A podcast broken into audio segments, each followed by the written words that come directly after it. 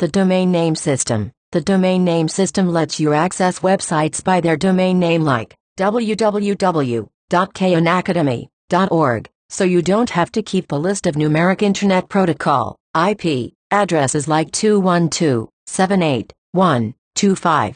IP addresses are determined by where your computer connects to the Internet. When you have a portable computer and you move from one location to another, you get a new IP address at each new location. Since no one connects to your portable computer, it does not matter if your IP address changes from time to time, but since so many people connect to a web server, it would be inconvenient if the server moved to a new location and needed to change its IP address. When your computer makes a connection to a system using a domain name address, the first thing your computer does is look up the IP address that corresponds to the domain name. Then your computer makes the connection using the IP address. Adding the separate step of looking up the IP address for a DNS address also makes it easier to move a server from one location to another. The server is given a new IP address and the entry for the domain address is updated. Once the DNS entry is updated, new requests for the domain name are given the new IP address. Since end users access most servers using domain names and never see the IP address, a server can be moved to a new network connection without affecting the end user's ability to access the server. Allocating domain names. If you recall from the previous section,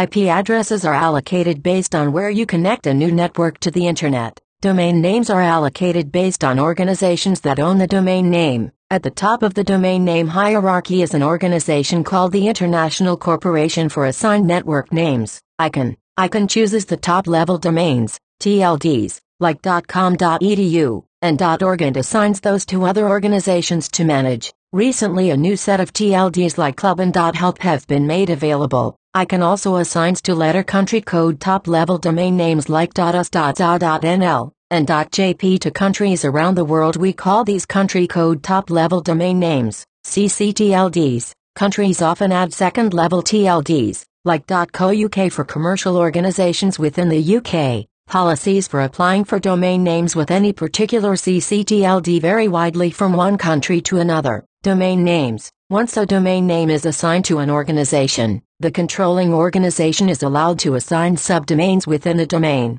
As an example, the .edu top-level domain is assigned to the EDUCAUSE organization. EDUCAUSE assigns domains like umich.edu to higher education institutions. Once the University of Michigan is given control of umich.edu, it can make its own choices for subdomains within its new domain. Domains ending in .com and .org can be purchased by individuals. The individual owners of those domains are allowed to manage their domain and create subdomains under it for their own use or used by others. Reading domain names. When we look at an IP address like 212.781.25, the left prefix is the network number. So in a sense we read IP addresses from left to right, where the left part of the IP address is the most general part of the address and right part of the address is most specific. 212.781.25 broad, narrow. For domain names, we read from right to left. Drakuk personal umich.edu narrow, broad. The most general part of this domain name is .edu, which means higher education institutions.